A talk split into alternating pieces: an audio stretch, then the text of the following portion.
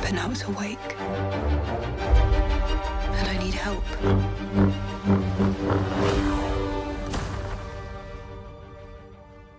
I december samlades nästan hela Rebellradion-redaktionen och Escape-pod-redaktionen för att prata om The Last Jedi ganska kort efter att vi varit sett den på bio. Sen samlades Rebellradion igen, började gräva ner sig i Luke och hans beteenden. Och där kanske man skulle kunna sluta allting, men jag känner att det är lite mera kvar att prata och gräva ner sig i och diskutera och dissekera. Så det får bli ett Escape-pod-avsnitt också om det här. Idag har jag med mig en specialgäst, nämligen Robert. Hej Robert! Hej! Så himla special. Ja, men det är ju liksom en liten bonus, bonusgäst som hoppar in och låtsas att du är Skatepodd här. Det är ju bästa, bästa gigget för, för att vara gäst i Skatepodd. Perfekt. Jag som pratar heter Hanna. Välkommen till Skatepodd.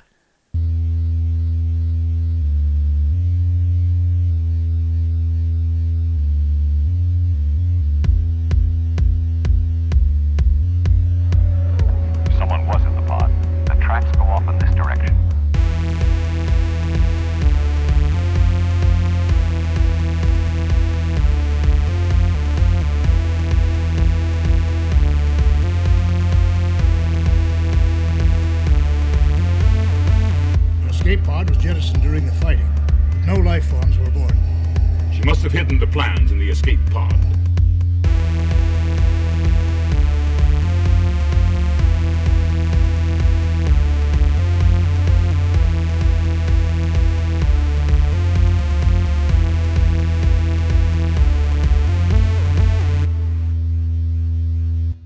När vi satt och spelade in i december, då kommenterade jag lite att jag hade svårt att riktigt förstå Kylo Rens roll och hans motiveringar. Och nu när jag har sett den här igen så börjar jag känna att jag kanske kan se något slags mönster. Så jag tänkte att jag kanske kan få gå igenom min spaning här, om det är okej. Okay. Mm, kör. Spännande. Jag tror nämligen att Kylo Rens huvudmotiv, eller vad man ska säga, tema, handlar om att bli besviken och övergiven. Och jag tänkte försöka rädda upp mina bevis för den här lilla hypotesen här. Det börjar med hans uppväxt. Han är son till general Solo, tror jag att han fortfarande klassas som. Vi har Princess Leia och senare liksom högt uppsatt politiker inom den nya republiken. Så båda är väldigt engagerade i republiken. Han Solo beskrivs också som en, liksom en smugglare i hjärtat, så han har svårt att hålla sig till en plats. Så när de då ska försöka kombinera familjeliv med politiskt engagemang så går det ju sisådär. Man kan läsa då i böcker utanför Force Awakens och Last Jedi, så kan man läsa att han då uppfattar sig själv som liksom övergiven och att han har föräldrar som knappt är närvarande. Mm-hmm. Och det känner jag lite så här, ja, det är ganska rimligt att man blir lite skadad när ens föräldrar är inte med. Alltså det är ju så här, det räcker ju för att man i vår värld typ ska gå till psykolog när man är vuxen liksom. Ja, absolut. Vet, jag tänkte också nu när jag lyssnar på dig här, det här med uppfostran och att han i en otrygg uppväxt och så, kanske inget riktigt, det är ju ingen kärnfamilj direkt, men när, hur gammal var han tror du när han liksom hamnade i Lukes Jedi-akademi? Uh, jag tror att det är ganska sent. Alltså det nämns, och det här tror jag är i Bloodline, den här boken om Leia, uh, då nämns det ju när man får reda på, eller liksom när galaxen får reda på att Vader är Leias far. Just det. Och då är det här är en del av någon slags här politiskt maktspel, det är någon som ska liksom sätta dit Leia och gräva fram liksom, ja, så här, hennes mörka förflutna. Eh, och, och det här är ju någonting då som Kylo Ren inte får reda på, utan han får reda på det via den här smutskastningskampanjen. Eh, och då är han tjugotre och är i Lukes akademi redan. Mm-hmm. Eh, Så att det, liksom, det här är också lite intressant, för man pratar alltid om så här, åh, Luke försöker liksom döda en pojke, pratas det ju liksom om när folk ser Last Jedi. Så här, uppenbarligen är han ju minst tjugotre då, ja, när hela det förräderiet sker. Och jag tycker kanske inte att det är klassas som att vara en pojke, men, men visst, nej, han är ung, men, men liksom fortfarande vuxen och eh, ja. Ja, vuxen nog för att kunna liksom ta ansvar för sitt eget liv i varje fall. Eh, Men däremot kan man ju kanske tänka så här, ja, men han har alltså levt ända fram till han är ja, ung vuxen innan han får reda på sitt familjeförflutna. Det kan jag också tänka mig är någonting som liksom ökar på det här känslan av eh, ja, ja, kanske inte förräderi, men liksom ändå att, att föräldrarna inte liksom har skött sitt jobb. Nej, men verkligen, vilket svek. Tänk, tänk, kan man ju tänka sig själv om man skulle bara så här... Nästa gång man ses på jul så får man höra att man är så här, så här din, din morbror var Adolf Hitler liksom. Ja, men precis. Eller, och det är inte så långt ifrån när man jämför, liksom, den jämförelsen är ju ungefär samma. Så, att, ja. Mm. Så det, det kan jag liksom tänka mig. Det var nog rätt traumatiskt, hela hans uppväxt. Det måste jag vara. Eh, och sen har vi ju då, ja, han kommer till akademin, jag vet inte som sagt riktigt hur gammal han är, men jag skulle gissa på att det är sena tonåren eller kanske kring tjugoårsåldern, så han är ju inte purung där heller, tror jag. Eh, och då liksom får han kontakt med Luke. Man kanske kan tänka sig att det blir någon slags fadersfigur. Dels för att Luke är så mysig och framförallt för att Han Solo kanske inte var riktigt så närvarande som han borde. Tänker du lite samma, att de skulle kunna haft en ganska nära oh, ja. relation? Ja, det måste ju nästan ha varit. Eh, eh, som du säger, bara för att Luke är den han är. Och sen så är ju han också mästaren då. Han är ju såklart... Han ser ju säkert ja, upp det. till Luke på alla, på alla sätt. Så att det, ja. det, det måste ju ha varit en enormt viktig människa för, för Ben. Men jag tänker att om, om det beror på lite grann hur tidigt som Snoke då har satt klorna i honom. För um, teoretiskt sett skulle ju Snoke ha kunnat lista ut det här jättetidigt. Ja, liksom. Det, det tror jag nog. Eller jag tänker att det, liksom, det finns en anledning till att han söker upp Kylo Ren mer än att han har en koppling till Luke och Leia, mm. tror jag. Jo, precis. Men samtidigt så är det ju uppenbarligen inte han som avslöjar det hela. Men det är ju lite oklart liksom hur hela Snoke-biten, hur det kommer in. Men det kanske vi ska gå vidare i. Så vet, vi börjar då med föräldrarna försvinner eller är från varandra. Sen har vi Luke som ja, verkligen förråder Kylo Ren utifrån Kylo Rens perspektiv då. Eh, och sen har vi då Snoke som på något sätt smyger sig in här mm. och, och blir liksom kanske någon slags, jag vet inte ifall han är den som tröstar eller om liksom han är så pass tidigt att det inte liksom kanske behövs en tröst, men ändå på något sätt boostar kanske Kylo Rens ego. Eh, jag tror, eller det skulle inte förvåna mig om att det ändå är han som liksom stöttar Kylo Ren att ja. söka sig till Vader också. Ja.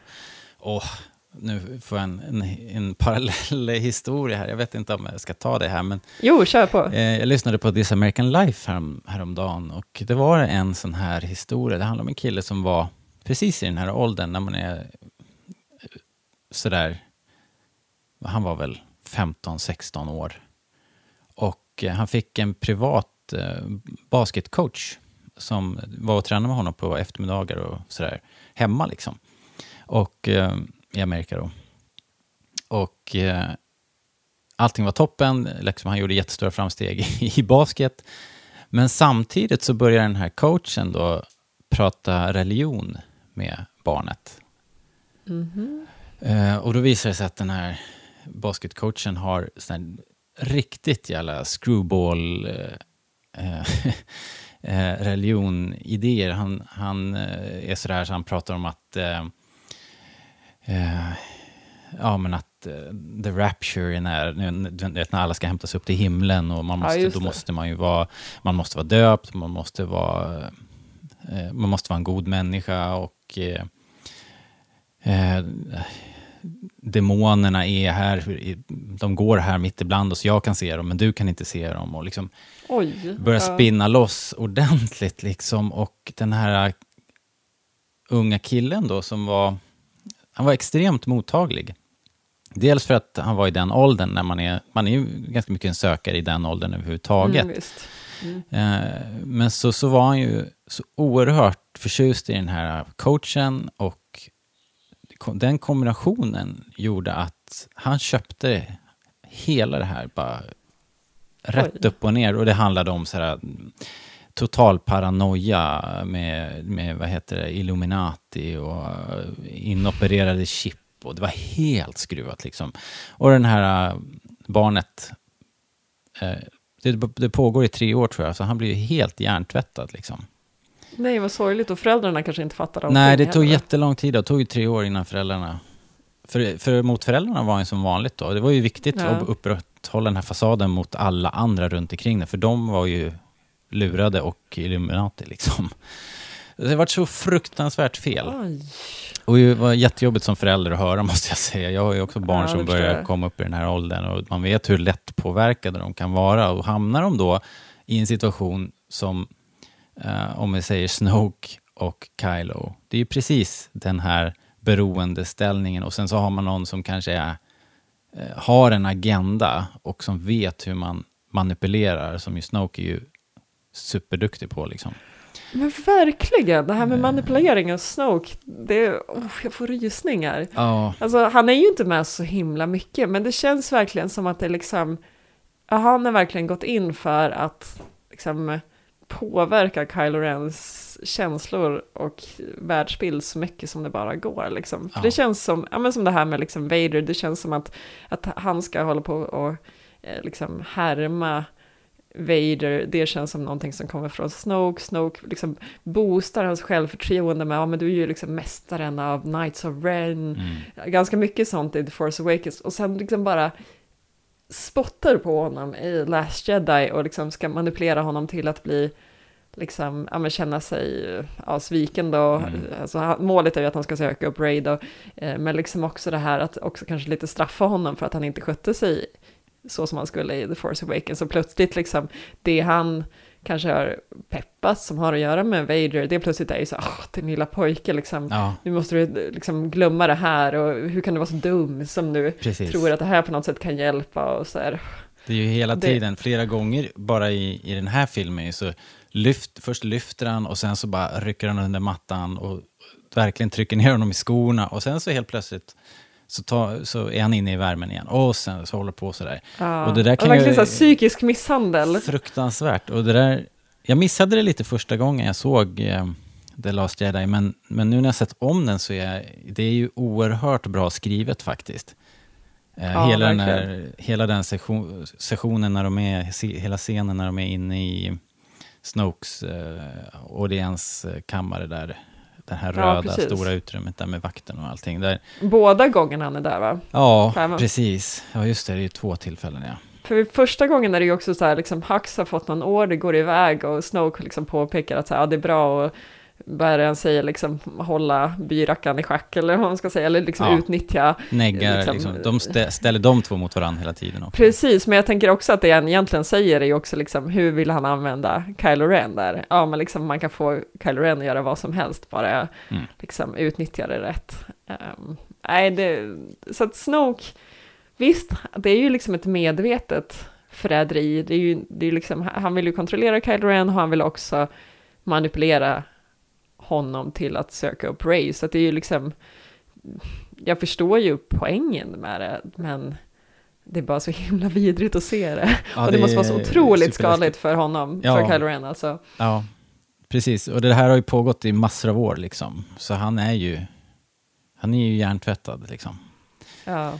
Uh... Så där har vi också ett, just det här liksom förräderiet eller bli sviken. Och sen så tänker jag att när han väl liksom när väl allting liksom kulminerar med Snoke, så har vi ju Rey där som blir ytterligare liksom då ett alternativ. Så det känns som att han liksom går hela tiden för att vara sviken, hitta någon ny som man kan lita på, bli sviken igen och så vidare. Mm. Och så blir han då sviken av Snoke och så kommer Rey där och liksom, han hoppas att hon då ska, ja, just det. ska vara liksom den som hjälper honom vidare. Och framförallt kanske han också ser någon slags gemenskap där, för hon har ju då tror vi då har blivit sviken av sina föräldrar liksom. Hon borde ju känna den här förlusten som han känner, tänker jag.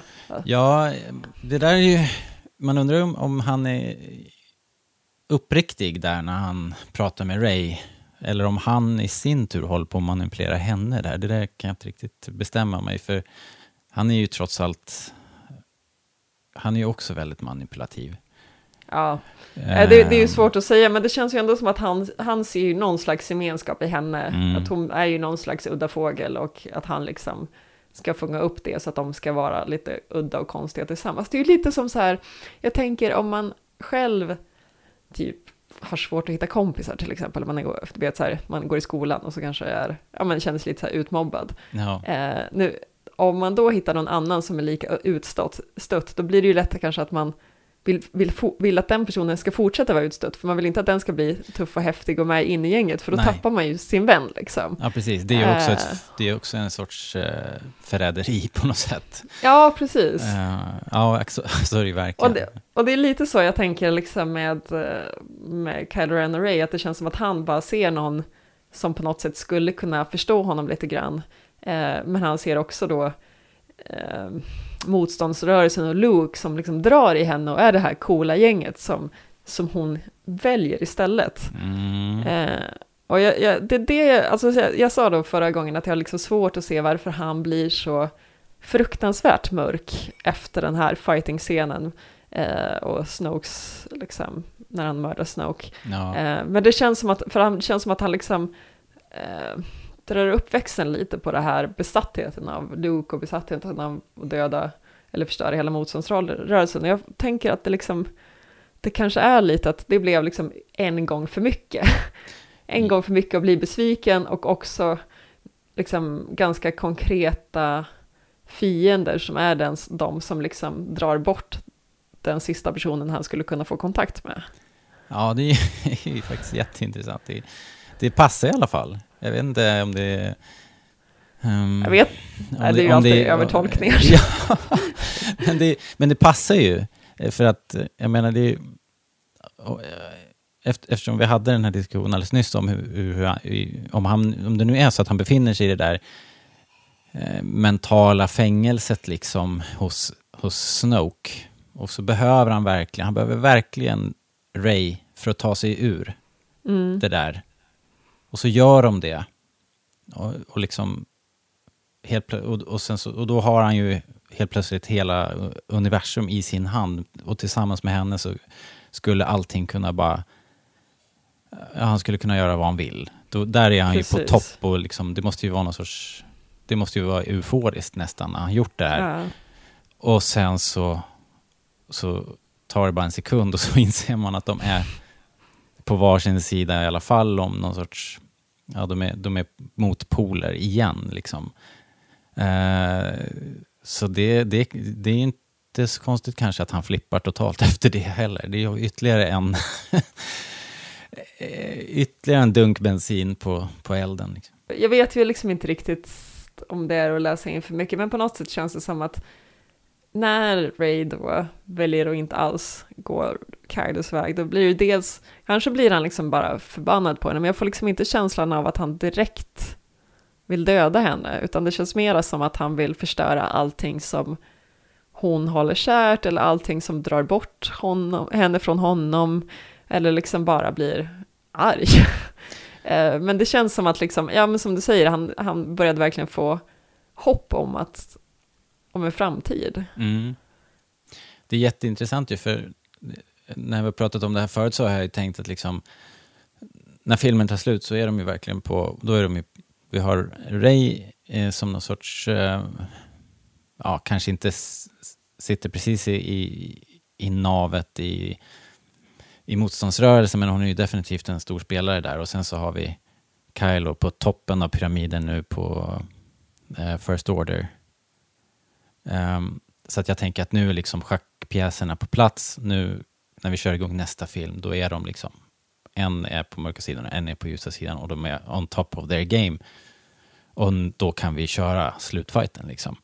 Men om det är så här som vi, det känns ju väldigt rimligt tycker jag, när vi har pratat om det, om man får om man får eh, om man får vara så så självgod liksom. Men jag tänker att han, att, att de eh, om det är så att Kylo befinner sig där, då kan han ju faktiskt svänga. Då kan man hämta tillbaka honom. Då kan han räddas på något sätt.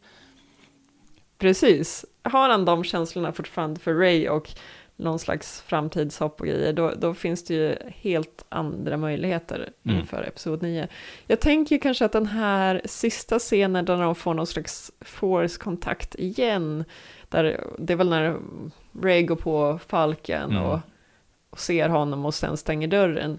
Där känns det ju ändå lite som att det är liksom inte ilska man ser hos Kylo, vad jag kan minnas. Alltså det känns mer som att han på något sätt fortfarande hoppas att hon ska tillbaka och hon väljer att nej, jag går. Ja, uh, ja där för... hade han ju fortfarande, han hoppades väl fortfarande där att, att hon skulle komma ner för rampen istället. Och... Ja, precis. Ja, det är besvikelse i blicken, helt klart. Ja. Hela situationen är ganska stackars besvikna, besvikna människor. Liksom. Fast jag har också en alternativ liten tanke kring hela det här, liksom, hur Kylo så snabbt svänger och blir tokond i The Last Jedi, eh, som, som slog mig då andra gången jag såg den här. Eh, den är ju en kanske lite mera urspårad hypotes. Eh, men det, det som slog mig när jag såg den här scenen där, precis när Snoke dör, han pratar om att liksom strike down your true enemy. Mm. Och, och liksom, ja, ska väl då syfta till Rey, eh, och han då dödar Snoke.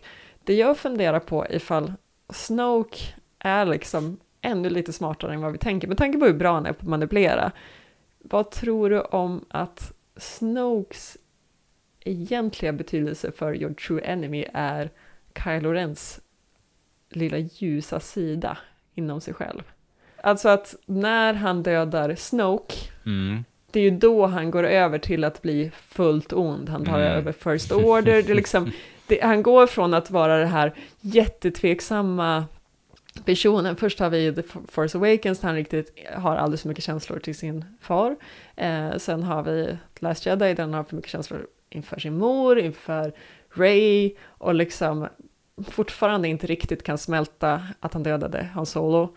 Uh, och sen så på något sätt efter att han har dödat Snoke, då är det som att liksom allt det sista ljusa bara liksom försvinner och han kan på något sätt bli fullt mäktig, fullt ond, och liksom han blir det som på något sätt Snoke hela tiden försöker få honom att bli. Alltså. Ja, alltså det här gillar jag egentligen.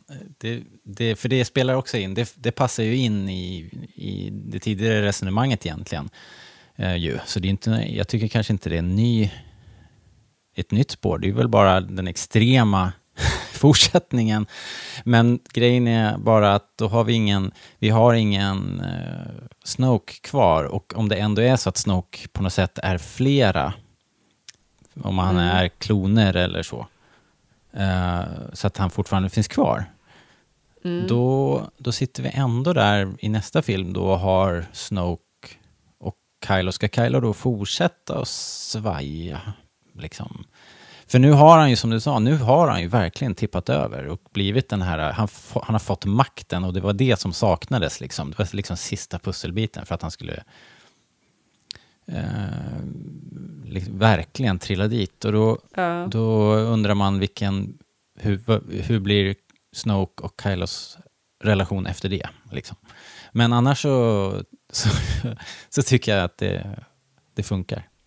Det finns ju också en möjlighet att Snoke på något sätt accepterar sin egen död. Alltså, det, det känns lite off med tanke på att han är en Dark Force-snubbe. Eh, men sam, han är ju inte Sith, liksom, så han, det är ju ingenting som säger att han behöver vara hundra procent självisk. Han kanske på något sätt ser att så här, om jag dör så blir Kylo Ren den han ska vara. Eh, och då finns det ingenting som kan stoppa honom. Till exempel då kommer till slut Luke dö och motståndsrörelsen dö och lite sånt där.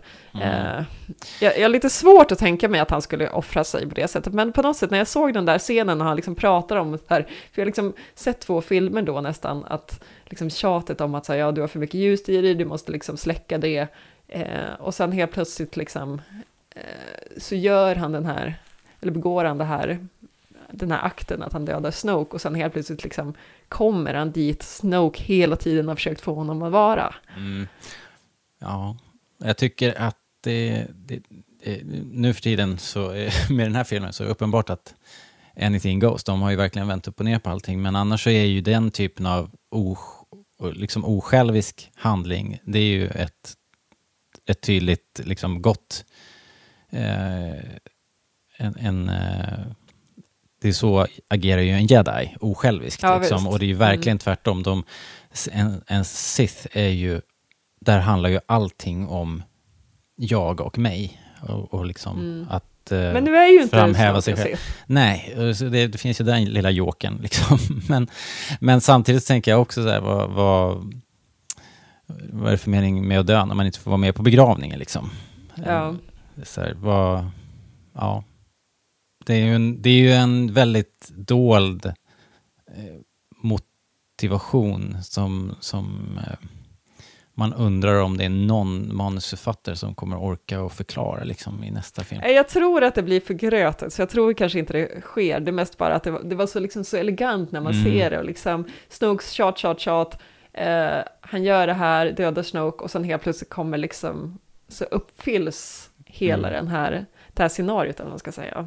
Ja, det, det andra är bara, som sagt, vad, vad, vad deras... Om, om Snoke kommer tillbaks som en så här, punkt två, så här, klon, eh, då undrar man ju vad, hur deras förhållande ska, ska... Ska Kylo då tryckas ner lite grann i skorna igen? Liksom? För att, det känns ju tjatigt. Han behöver ju i så fall ha en... Snoke behöver ju ha en underhuggare. De, de lär ju inte stå som, som jämlikar, kan man ju inte Nej, tänka sig precis. Riktigt heller.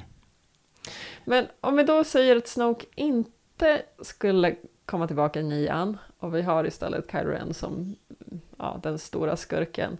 Eh, vad tror du egentligen om hans möjlighet att kunna gå tillbaka till ljusa sidan? Är det helt kört nu för honom, eller eh, finns det något litet hopp? Så länge han befann sig i det här eh, n- inmanipulerad i ett hörn i ett fängelse liksom, där han egentligen han försöker bara vara alla till lag så, eller Snoke till lag liksom, bara för att få eh, bekräftelse och så, och då håller liksom med, med, med näbbar och klor håller, håller kvar vid lite självkänsla där, då måste man ju göra som Snoke säger hela tiden på något vis. Fast mm. man är aldrig riktigt bra, och man är aldrig riktigt, det är aldrig bra nog. Det spelar ingen roll att han dödade sin pappa. Jag har gett dig allt, säger han ju vid något tillfälle, och ändå så liksom förkastar du mig här nu liksom. Så länge han fanns där, då, då känns det ju som att då behöver man ju bara ge honom en kram liksom. Ja, men den där tryggheten man ja, alltid letar efter. Nu när han har trillat... När han fått smaka på den här maktpositionen och, och har hela världen i sin hand och, och kan... Då har han ju liksom makten att forma hela sin omvärld liksom. Nu gör ju alla som ja, han säger, och då kan han kanske skapa sig en ny familj och en ny kärna med personer som, han, som gör som han säger och liksom matar honom med... med eh, saker som han tycker att han mår bra av och sådär. Det är säkert, det, det, låter, det, det är ju naturligtvis självdestruktivt på ett annat sätt. Men där skulle han ju kunna hamna, och då, då blir det kanske lite svårare. Just det, då blir det liksom ingen motivering till honom riktigt till att hitta tillbaka till ljusa sidan, för han kan bygga upp sin lilla låtsasvärld mm. i det mörka. Ja, men det låter ganska rimligt. Alltså det är, väl, också... det är väl det som händer med eh, diktatorer och en del presidenter. Ja, visst. eh, att de liksom blir, man blir omgivna av ja-sägare som som gör som lyder ens minsta vink och, och i allt väsentligt beter sig som en själv liksom. Ja, precis. Eh, Ja, men jag, det kan jag nog köpa, för att jag har liksom försökt förstå det, för som du säger, det känns som liksom en till film där han velar, kan jag inte riktigt se framför mig. En till film där han står under Snoke känns också lite konstigt. Eh, så det är liksom ingenting som riktigt, ja, men som skulle motivera honom till att gå tillbaka. Det jag också kanske känner, det är att jag inte riktigt kan se hur det skulle göras rent liksom praktiskt. För jag menar, han är ju ändå... han är en massmördare liksom. Eller han har ändå jobbat under First ja. Order på en väldigt hög position och de har liksom sprängt sönder ett antal planeter. Ja. Nu var det kanske mera Snoke och Hux som gjorde det, men liksom ändå, han har, han har ju tydliga kopplingar, kopplingar till det, han har dödat massa människor. Ja, ja. Eh, liksom, jag och menar, sin vadå, far, ska han, inklusive. Liksom. Inklusive, ja precis. Så, så... Kanske det viktigaste. Så att liksom, vadå, ska han åka i fängelse liksom? Det, det känns som att det enda sättet som kan ske om han skulle bli god, det är ju ändå på något sätt att han eh, dör. För jag kan liksom inte se hur man rent politiskt skulle kunna benåda honom, och jag kan inte riktigt se någonting intressant med att han skulle bli bestraffad enligt liksom någon slags juridiskt. Nej, helt, or, helt, helt orimligt. Det är helt, det kommer det kom ju ingen att köpa, känner jag. Men om man ska... Det är intressant att, att, att diskutera liksom exakt vad som skulle hända in universe och så. Men om, man ska, om, om vi bara för ett ögonblick tänker som manusförfattare nu och, och tänker, jag tänker som Rian Johnson gjorde inför åttan här, där han, där han ställer sig frågan liksom, vad är det värsta som kan hända den här karaktären? Hur, hur, vad är den största utmaningen för, för Kylo? Uh, och jag vet det skjutsingen. Det handlar ju igen om motivationen. Liksom, vad är det som... Om det nu är att han sitter på toppen och är nöjd där, då måste ju någon, någonting måste underminera honom där då. Mm, precis. Eh, och det kan ju ja, vara det... Hux kanske, möjligen, som finns kvar. Ja, för så som de har byggt upp Hux i The Last Jedi så känns det inte som att han är något jättetydligt hot. Nej, tänker jag. Nej, det är sant. Utan det, då känns det möjligtvis mer som motståndsrörelsen. Men där, det gick inte så himla bra för dem senast. Nej, de är ju verkligen en spillra. Och det känns inte heller som att Rey är direkt i farozonen. Att hon skulle... Jag hade ju förutspått att, att, de sk- att hon skulle vara mycket mer ute och svaja på den mörka sidan i slutet av ja, den här filmen. Ja, det har du pratat mycket om redan ja. innan The Force Awakens, va, ja, tror jag att du ja, pratat ja, om det här. Ja, precis. För det, för det är ju liksom en, en, någon sorts naturlig eh, sån här arc liksom, att i, ja. i den här delen av historien, i, i den andra akten, så är det som mörkast.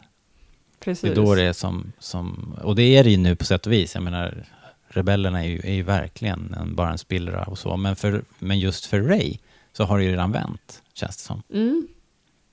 Jag känner det, hittills har man inte sett några jättetydliga tecken på att hon skulle falla. Alltså visst, det var ju det här med liksom, hon är otränad, hon söker sig till den mörka grottan och allt det där. Men, och ja, hennes bakgrund tror jag också kommer göra henne ganska lättpåverkad. Men samtidigt som du säger, liksom, hon har ju varit, hon har ju redan haft kontakten med Kylo Ren och liksom haft möjligheten att svänga över där. Det känns konstigt att ta upp det i tredje filmen på något sätt. Ja, precis. Och det är väl därför inte vi är manusförfattare. För vi kan inte lösa det här. För jag vet inte riktigt vilken väg, hur man ska få det här spännande nu. Liksom. Man kan ju inte introducera en helt ny eh, kraft. Eller inte, ja, kraft var ju dumt ordval kanske. Men du förstår vad jag menar. En ny eh, antagonist, någon sorts tredje faktion. Liksom, känns ju inte heller eh, troligt. Att det skulle komma in liksom någon så här Yuuzhan Vong-hot. Nej, liksom. nej, nej.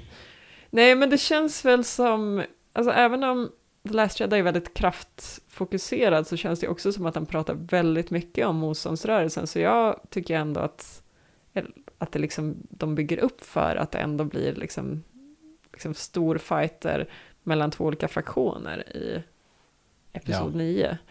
Å andra sidan har jag så svårt att se hur det här ska gå till. De är ju så få. No. Och det är liksom, jag vet inte, jag tänker att ett alternativ skulle ju kunna vara att de hoppar framåt ganska långt i tiden. Dels för att kanske få en naturlig, liksom, en naturlig död för Leia. Eh, men också för att kunna bygga upp någonting överhuvudtaget. Tror ja. du att det är den troligaste vägen, eller blir det liksom lite för flummigt? No. Alltså du pratar om fem, tio år kanske. Ja, precis. Det, det, så resonerade vi ju i, i Rebellradion senast, tror jag. Och mm. det kändes, känns ju känns naturligt och så. Men det är ju frågan om, om de tycker att det där har vi gjort redan. Liksom. Alltså stora slag med stora armador och sådär. Vill man hålla det ja. lite on the download, någon sorts gerilla-variant? Ja, ja, i och för sig. Jo, fast de måste ju fortfarande bli fler än typ tio ja. för, att, för att lyckas med det. Det jag tänker också, de pratar ju ganska mycket om alla de här allierade i Outer Rim mm. nu i The Last Jedi. Och visst, de fick ju inga svar den lilla tid de är på Crait. Men jag tycker de, det känns som att de har byggt upp för att det skulle kunna komma i episod nio. Det alltså blir att... lite grann, kanske man skulle kunna ta lite dramaturgiskt, dra, dramaturgiskt som, det, som det ser ut i Konungens återkomst, liksom, där man har eh, ja, en stad som håller på faller och en, en, en överväldigande armé med orker utanför. Liksom. Och sen så i, i sista akten så kommer in en, en armé på flanken. Liksom. Ja. Så att det skulle kunna bli en sån grej att man ändå introducerar en ny faktion som man inte vet vad man har. Liksom. Och att, kam- ja, och att kampen kanske blir liksom att vinna en jakt på allierade på något sätt. Ah, ja, ja. Ja, jag förstår vad du eh, tänker. Men, eh, ja, inte vet jag. Egentligen är det ointressant. Jag tycker det här vi pratade om alldeles nyss var, var mera... det är mer, knäckfrågan är ju mer hur man ska eh, hantera Kylo Ren och hans motivation liksom. Var, var, varför ska han...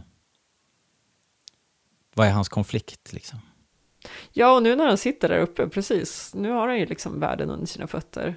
Då blir han ju, om de inte hittar på någonting, då blir han ju bara en sån här Marvel-skurk som bara ska ta över världen for no reason ja, in particular. Å andra sidan så tror jag att Kylo Ren skulle kunna vara en person som är rätt dålig på att administrera en First Order fraktion. Alltså jag menar, det är ju en jättestor krigsapparat och han är ju rätt, vad ska man säga, självcentrerad. Det känns inte som att han riktigt har det här organiserade i sig. Och han är väldigt känslostyrd. Det känns liksom inte som att han, alltså det känns som att han är liksom Hitler de sista dagarna i kriget när han ska liksom ja, ja, bara så här, nu bara kör vi på och liksom ja. men liksom ingen logik, utan det, liksom, det, mer, det handlar mer om att liksom prestige än, mm. än, än vad som verkligen kommer funka. Ja, det, skulle kunna vara, det skulle kunna vara en grej så här, att, så här, ett, ett mordförsök på Kylo Ren och att generalerna ställer sig emot honom och att hela First Order splittras. Ja, i två ja, men... stora delar, och då har du liksom, då har du helt plötsligt två enorma arméer som ställs mot varandra. Mm.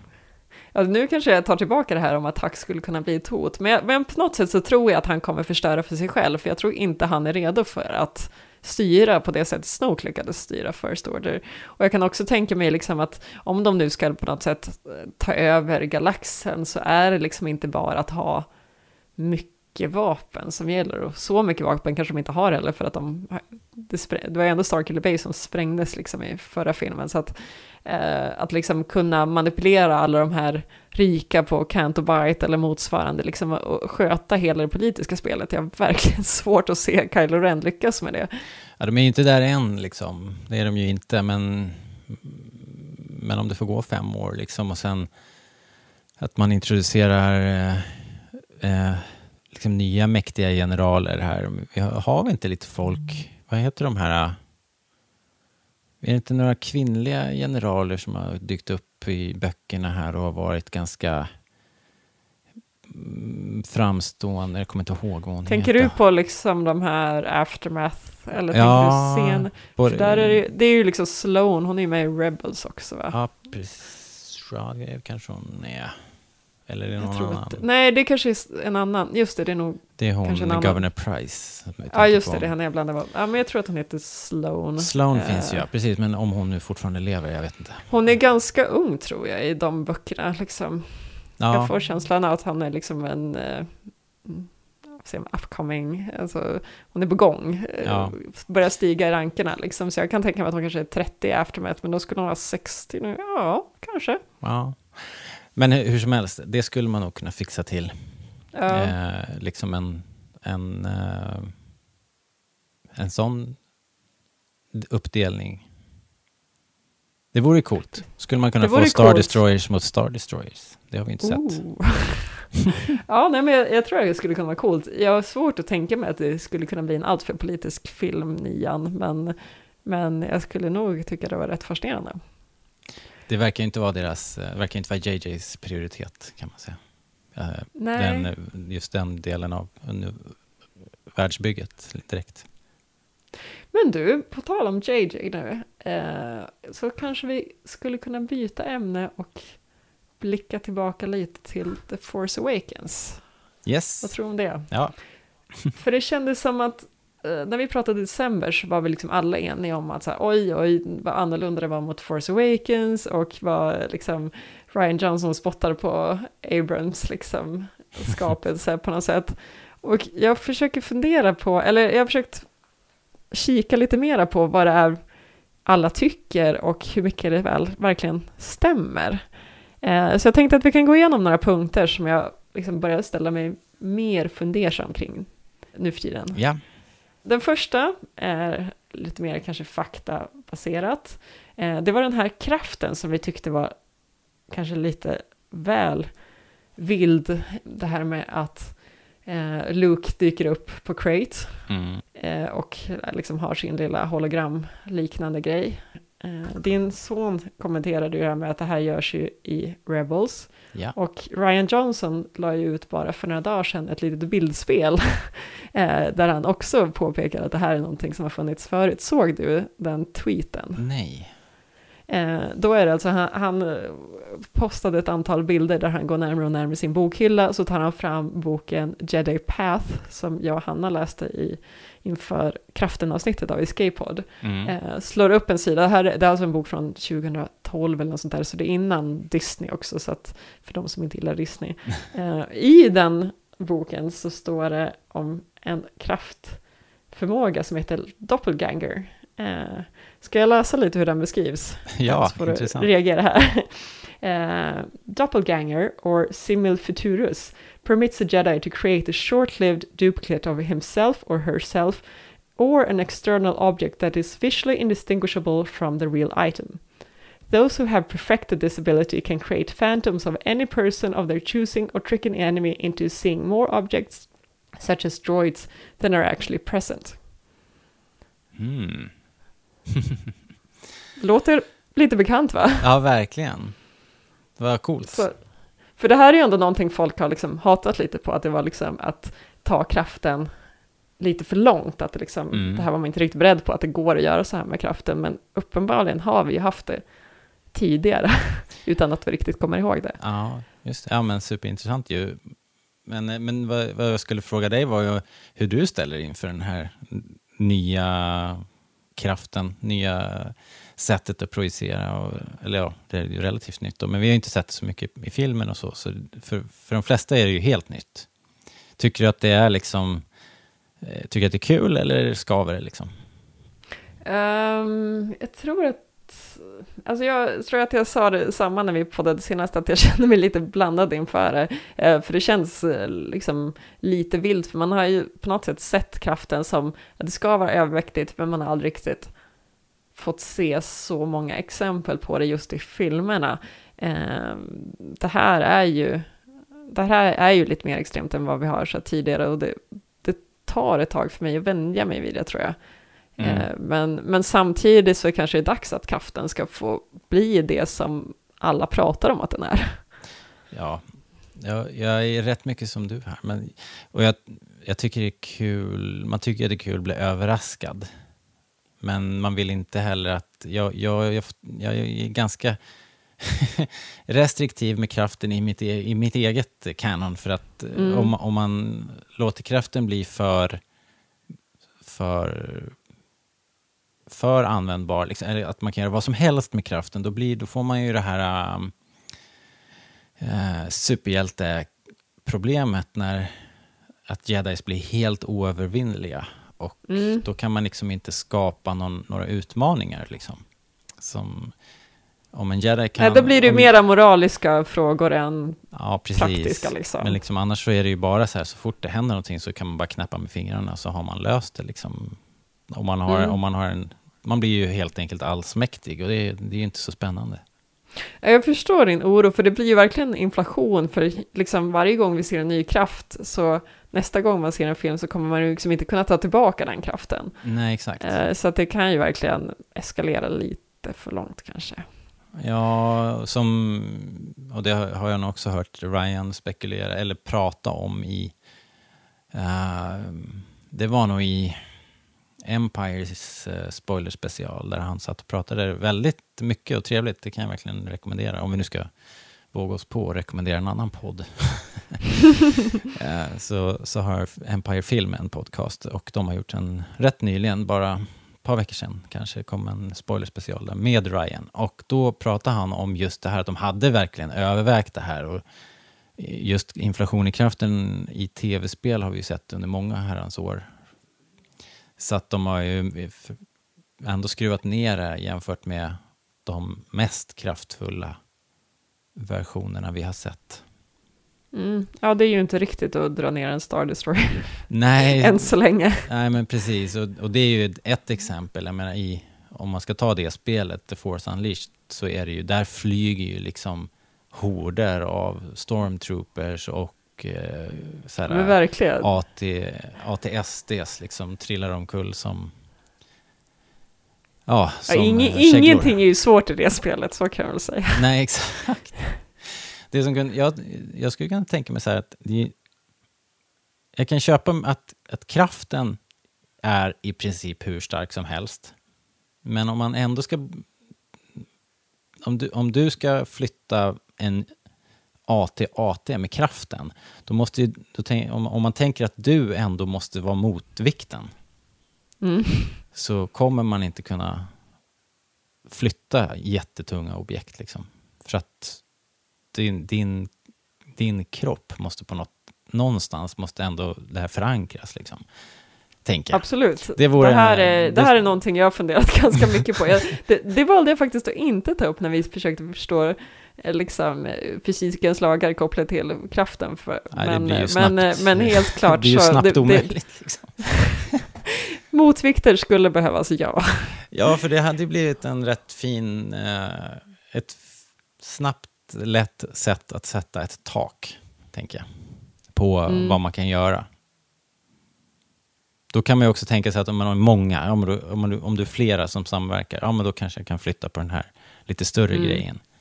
Men är du själv, då kan du inte stoppa en fallande Star Destroyer, för då kommer du liksom bli mos under kraften på något sätt. Ja, nej jag förstår vad du menar. Eller bara inte orka hålla emot liksom. Ja, ja. ja. Vi kan gå vidare till nästa som också bara är en liten kortis, eh, bara en liten notis när Luke och Yoda pratar om diverse eh, på Akto, eh, så det känns lite som andemeningen i det samtalet är att Yoda tycker att Luke ska liksom börja tänka om och vara lite, ja men inte vara så fast i det gamla och lite sånt där, eh, och i och med att biblioteket bränns ner så, så får man liksom också tanken att ja men okej, Yoda tycker att vi inte alls ska koppla till Jedi-orden, och det kan jag förstå att folk kanske blir lite upprörda över, men lyssnar man på vad Yoda säger, om man ser om det här en gång till, så kan det vara värt att notera att det Yoda faktiskt säger, nu har jag bara översättningen här för jag glömde bort de engelska orden när jag såg den här på bio. Men han säger, det finns inget i det här biblioteket som Rey inte redan har. Mm. Och när man ser den första gången och inte vet om att hon har tagit böckerna, ja då tror man att det är liksom kunskapen eller kraften hon för med sig. Men liksom, vi vet ju nu att hon har ju tagit böckerna, så att det är ju inte säkert att Yoda går ifrån Jedi-orden så himla mycket som vi tror, och som kanske folk kan känna är liksom lite för stort av, eller liksom kliv bort från gammal Star Wars-tänk. Nej, och sen, sen lät det väl inte som att Yoda tyckte att de här böckerna var någon grundpelare egentligen i, i Jedi-orden. Det kanske, det kanske finns gott om andra eh, källor liksom. Ja, fast jag tror, ändå att, jag tror ändå att hon kommer att behöva den där, och jag tror att Yoda var fullt medveten om att hon tagit dem och att han bara var typisk Yodaskt och bara liksom drog en liten ordvits som Luke bara inte fattade liksom. Ja, ja det, är, det är väldigt eh, väldigt Yoda. Jag älskar det att Yoda var den här eh, Empire-tokiga eh, Yoda. Han var ju en knasboll. Den spralliga knasbollen liksom. det tyckte jag var det, var, det passade fint där. Alltså hela, hela andemeningen här är ju också att, att det, filmen handlar ju om att man ska lära av sina misstag i princip. Det, det är ju mm. nästan alla har väl någon sån läxa att lära i den här filmen. Allt från Poe till, till Rey och Luke och, och Kylo och alla... Ja, Luke och Kylo tacklar väl... De har väl liksom löst det på, på samma sätt nästan genom att bara helt strunta i att lära sig av misstagen. Ja, precis. Men det här med böckerna så... Eh, jag tänker att eh, det, kan, det kan mycket väl vara så att Yoda vet om att de är borta och att, att det liksom inte spelar någon roll. Men samtidigt så... Jag tror inte att det spelar så stor roll. Jag tror att, jag tror att poängen här var liksom att... Um, från Yodas sida var verkligen... Han menade verkligen att du ska inte, du ska inte stirra dig blind på de här böckerna. De är inte så viktiga. Um, Jag tror att det är någonting vi kommer se i nian, hur stor betydelse de får och hur mycket liksom den gamla sortens Jedi-order, liksom vad den får för betydelse för Rey och hennes utveckling. Kommer hon göra en ny Jedi-order eller inte? Hur mycket kommer hon liksom lyssna till gammal kunskap och sånt där? Mm. Så jag tror att vi, liksom, vi är nog inte riktigt klara med den delen ännu.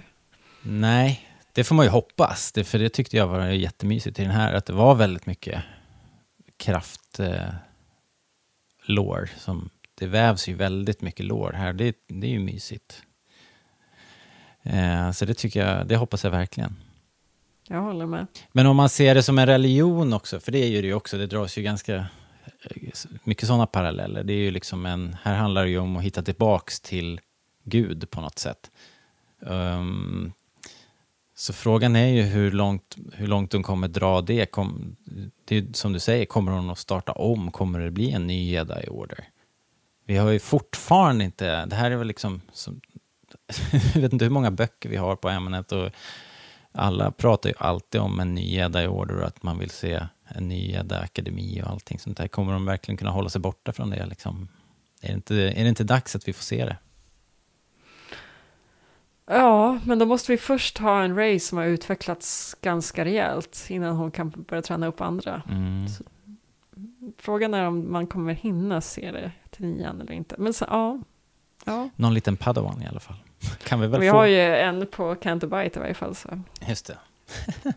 Jag tänkte att du kunde gå vidare med kanske de två största frågorna som fans har reagerat på, som är en bit ifrån vad som löser upp i The Force Awakens.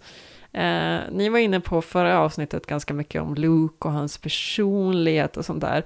Eh, och om jag ska vara ärlig så förstår inte jag riktigt hur folk kunde bli så chockade när de såg The Last Jedi. Jag tror att ni var inne på att liksom, det är någonting som hade hintats om på eh, paneler och grejer. Men jag kan verkligen inte se...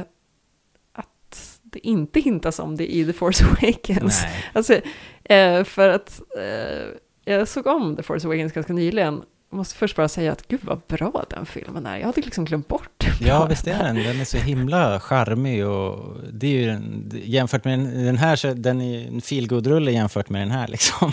Ja, men verkligen. Och jättebra karaktärsporträtt ja. framförallt. Ja, ja, ja, så hem och titta på den igen.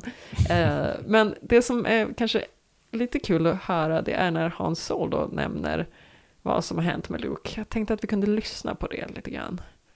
Ever since Luke disappeared, people have been looking for him. Why did he leave? He was training a new generation of Jedi. One boy, an apprentice, turned against him and destroyed it all. Luke felt responsible. He just walked away from everything. Ja, vad tycker du om det? Tycker du det låter som en Luke som är en hjälte? Nej, men alltså, det är väl det han säger sen också. Att han, han, ja, dels så säger Han Solo att Luke kunde inte hantera det. det och jag menar, när man börjar lägga ihop eh, lasten som ligger på Lukes axlar här så är det inte så konstigt att han, att han knäcks liksom. Det är ändå hans systerson och det är hela all, all, allt han har jobbat med, allt han har byggt upp har rivits ner, och det är inte bara att det brann upp liksom, de är ju mördade. Visst. Eh, och han tar på sig allt det här och har, har ju liksom ja. Så det är ju precis det J J Abrams redan har sagt för oss. Och sen ja. Så kommer vi nu och bara, nej men Rian Johnson tänker så himla, så himla annorlunda från vad J J Abrams gör. Så bara liksom ser hon den bara, nej, de tänker exakt samma. Men vet du vad, jag, vad som slog mig mer när jag hörde klippet? Det var nästan, det var Han Solos leverans här. Han, liksom, han är väldigt kylig liksom. Han säger bara, det there was a boy who turned against him and destroyed it all. Han pratar ju om Ben, hans son, liksom. Jag tror att det är ganska uh, jobbigt för honom att erkänna vad hans son har gjort. Ja, det är verkligen för sig själv och för andra. Ja. ja, verkligen. Och det kan man ju såklart också tänka sig. Att om man har en son som har uh, har uh, gått ner sig fullständigt i, i det här mörkret och gjort så mycket ont och gjort så många så, så illa, då, då måste man kanske för att, för att liksom klara av livet måste man distansera sig. Och det kanske var Verkligen. därför, det kanske var därför som, som Han Solo stack iväg också. Det blev, de separerade och, och Leia gick tillbaka. Ja, men det och, tror jag. Liksom grotta ner sig i politiken och motståndsrörelsen igen. Mm. Jo, jag tror nog innerst inne att de fattade att de var en del av det här. Att det inte bara var någonting Snoke gjorde, det var inte bara någonting Luke hade misslyckats med. Jag tror nog att de fattar att de också var en orsak till att Ben blev Kylo. Ja. Men sen, är det också, sen kan man ju tänka så här, att var i filmen sägs där? Jo, det är när Han Solo och Chewbacca i stort sett precis har träffat Rey och Finn. Det är kanske inte någonting man väljer att diskutera Nej. med första bästa främling heller. Nej, precis. Hej, vet ni vad som hände mig en gång? Å andra sidan är de ju sjukt snabba på att avslöja det här Lukes ja, karta ja, just det. genom hela filmen. Så ja, man vet ju aldrig riktigt. Det är ingen som är bra på att behålla hemligheter. Nej, det är sant. Den sista grejen som jag tänkte, som är just den här kopplingen mellan Force Awakens och Last Jedi, är hela den här biten med Reys föräldrar. Och som du nämnde så vet vi fortfarande inte riktigt fall Kylo Ren ljuger eller inte. Men jag vågar ändå påstå att det finns ganska mycket i Force Awakens som skulle antyda att han säger sanning. Eh, här kommer ytterligare ett klipp med Maz Kanata och Rey som pratar med varandra.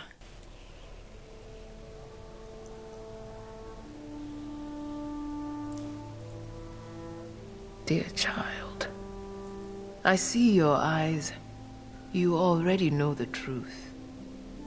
Whomever you're waiting for on Jakku, they're never coming back.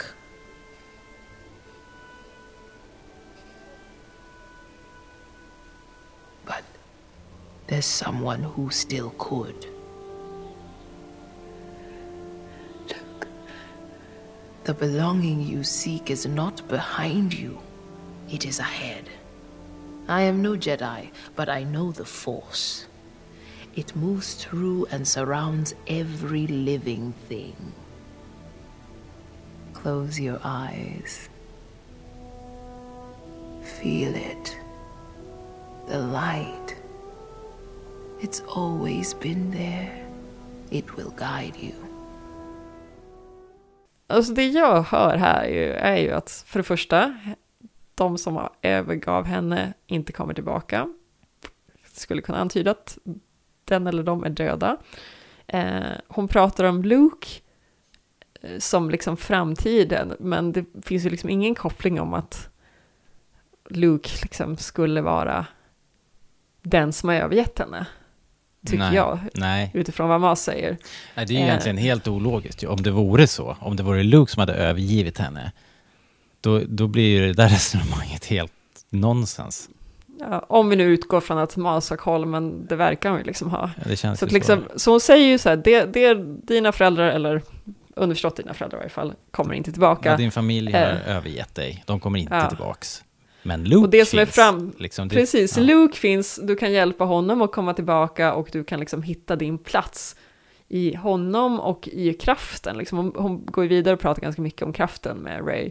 Eh, och det är ju också det, liksom, det är ju det här att hennes kraft väcks till liv. Hon får ju någon slags position naturligt i och med att hon är kraftkänslig och kraftkunnig. Så liksom, hon blir ju någon ny i och med kraften som hon inte hade liksom riktigt innan, utan det är ju någonting som kommer framifrån, men inte någonting som kommer från det förflutna. Så det gör också att jag tänker att kraften är inte liksom någonting hon har fått från föräldrar eller liknande, utan det är någonting som hon ska ta sig till. Ja, precis. Ja, det, det är som du säger, de alla ledtrådarna finns där och det känns... Um...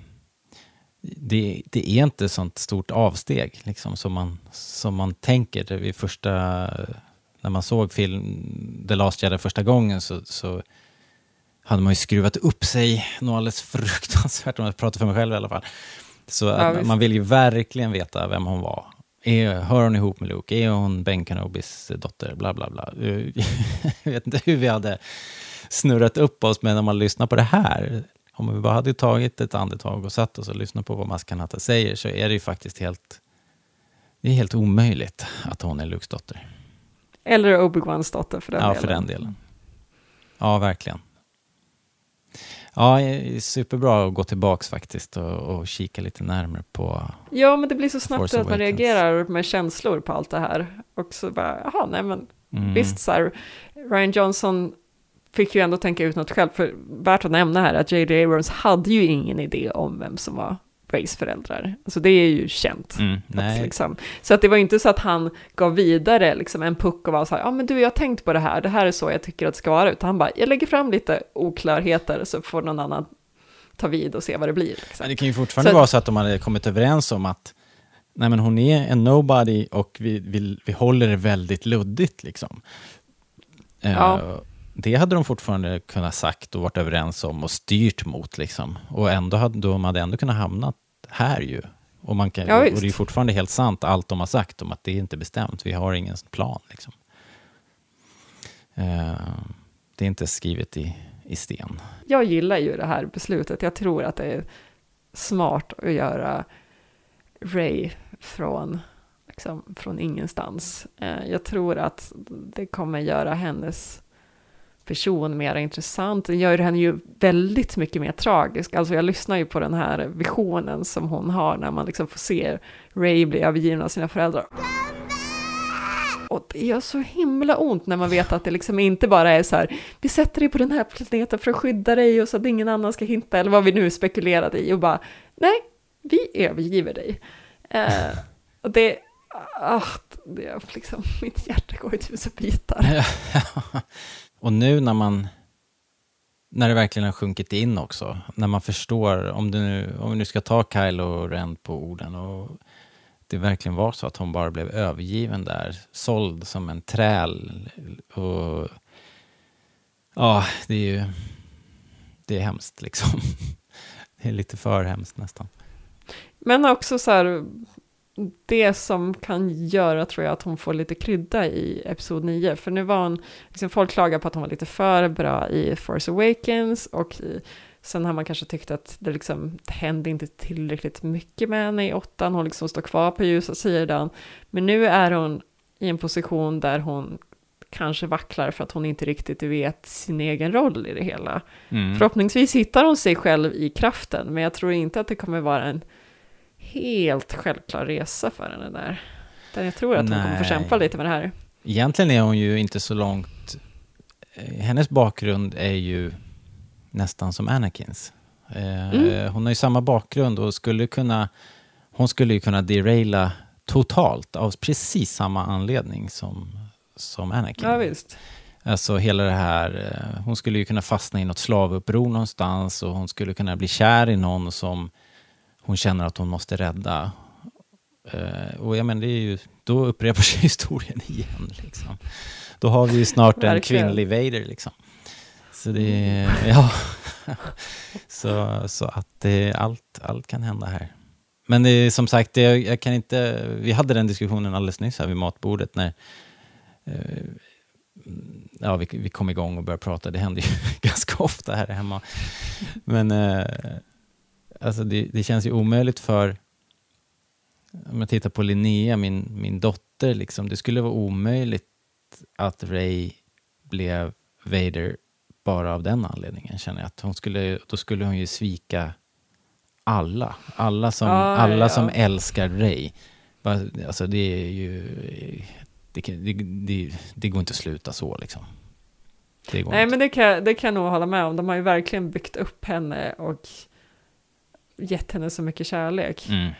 Det är ju, alltså det där är ju någonting man ändå måste räkna med, trots att man liksom inte vill tänka på det, men liksom hur, hur, vad de representerar. Nu blir det ju ytterligare en dimension, för nu liksom representerar de ju också ja. barn med liksom ett väldigt tragiskt förflutnet, som inte är så himla vanligt ändå att liksom, ja, men jag tänker liksom alla de barnen som har det här förflutna, liksom, nu får de ju någon som de känner igen sig. Så jag menar, jag var glad att hon bara var en tjej. Ja. Men, men det är ju ganska vackert på något sätt när ja. personer som har det hemskt i vår värld kan få någon att känna, sig igen, känna igen sig i. Ja, någon som lyfter upp dem på något sätt. Liksom, ja, de,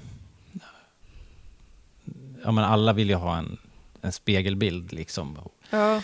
Och Rey kan ju vara det för, av, av olika anledningar. Får vi se nu att Rey kan hantera liksom det här, det här faktumet och ändå liksom gå vidare och bli någonting väldigt bra ändå. Mm. Jag tror att det skulle, ja, men det skulle vara bra ur någon slags meta. Eller, ja, i, i vår värld skulle det vara bra, så kan man säga. Ja, eller hur? Och det, det är ju det är med, med, som diskursen är nu eh, överallt, så är det ju Eh, osannolikt att de kommer att ta Rey till en position där hon på något sätt blir en antagonist. Det, det känns helt omöjligt faktiskt. Men eh, ja, vem vet. Jag, jag, jag tippar ju att det, det är, är att gå för långt, helt enkelt. Jag tror också det. Det finns ju den här historien om George Lucas och eh, I am your father ögonblicket, att han tog in en psykolog liksom för att eh, för att liksom känna efter lite grann med en psykolog, hur kommer barnen reagera på det här verkligen? Aha. Kommer det här vara för mycket? Kommer liksom en hel generation att bli helt knäpp om jag gör det här liksom? Men, ja, då, men det är ju helt, det är ju rimligt att ja, tänka till en extra gång. Ja, det var ju smart, och han och svaret han fick var väl att nej, de kommer antingen acceptera det eller eh, inte. Alltså de kommer, de kommer att anta att Vader ljuger. Ja, i och, tre år till tills de är redo för ja, sanningen. Precis. Uh, så att uh, det, alltså det är starka känslor, och jag tror inte att uh, jag tror inte man kan underskatta det, och jag tror inte att de kommer gå dit. Nej. Jag trodde som sagt att det här var den delen av kapitlet när det skulle vara som svårast och mörkast, och det kanske har varit också. Jag tror, jag tror att det måste nu måste Nu måste Rey vara den här fyrtornet, och sen så mm. måste hon vara den som slår ner mörkret. Liksom. Jag tror nog också det. Men du, jag tror att det kanske är dags för oss att runda av lite grann. All right. Jag har pratat om, ja. jag pratat om diverse allt möjligt. Kylo Ren, Force Awakens-kopplingar, vad sjutton som ska hända med motståndsrörelsen och First Order. Vi vet inte så mycket ännu, men det var lite... härligt att få mysa en extra gång kring The Last Jedi. Så till nästa avsnitt kanske vi faktiskt är redo att gå vidare med någonting helt annat. Det får vi se. Ja, kanske det. Kanske det, kanske. Tack så jättemycket för att du ville vara med, Robert. Jättekul att vara här. Ha det bra. Hej då. Hej då.